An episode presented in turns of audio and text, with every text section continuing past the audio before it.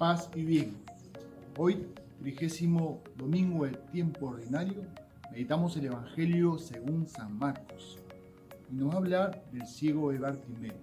Vamos a dividirlo en tres partes como siempre. Lo primero, podríamos decir, cómo estamos. Esto es identificarnos con el ciego Bartimeo. Ciego Bartimeo, tres cosas que tenemos que tomar en cuenta. La primera es que no veía, conocer su ceguera, conocer que necesita ayuda, que está limitado. Segundo, dice que estaba al borde del camino, se sentía excluido. Y nosotros muchas veces nos podemos sentir excluidos, dejados de lado, lejos del Señor, lejos de la iglesia. Y tercero, este ciego Bartimeo está pidiendo limosna. Nosotros también podemos ser mendigos de afecto, mendigos de tantas cosas que necesitamos y estamos pidiendo ayuda a los demás. Esto es identificarnos, cómo estamos, identificarnos con este ciego Bartimeo. Pero tenemos que pasar al qué hacer. ¿Qué hacer entonces?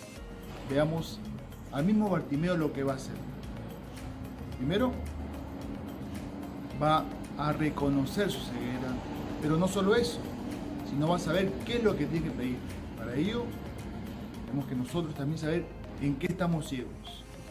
Ciegos, por ejemplo, en el amor a Dios, ciegos en nuestros pecados, ciegos en el camino de la iglesia, ciegos en la caridad para el prójimo, ciegos porque no nos conocemos.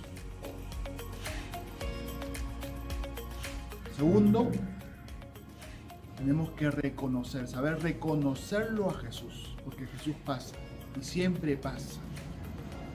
Sabes reconocer a Jesús en el prójimo, en la Eucaristía, en la oración. Reconoces a Jesús en el necesitado, en los pastores. Y tercero es pedir, con mucha humildad pedir, porque tenemos un Padre Dios que nos quiere dar, que es generoso.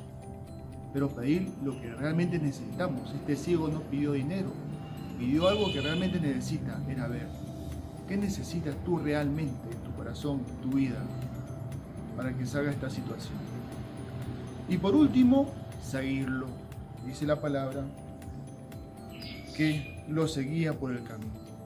Esto es el proceso de fe, proceso que el Señor te llama también a dar. Al último, seguirlo. También ser un Jesús para los demás. Y a través tuyo, Jesús también hará muchas obras y hará muchos ciegos hacia Él. Que Dios te bendiga en nombre del Padre, el Hijo y el Espíritu Santo. Amén.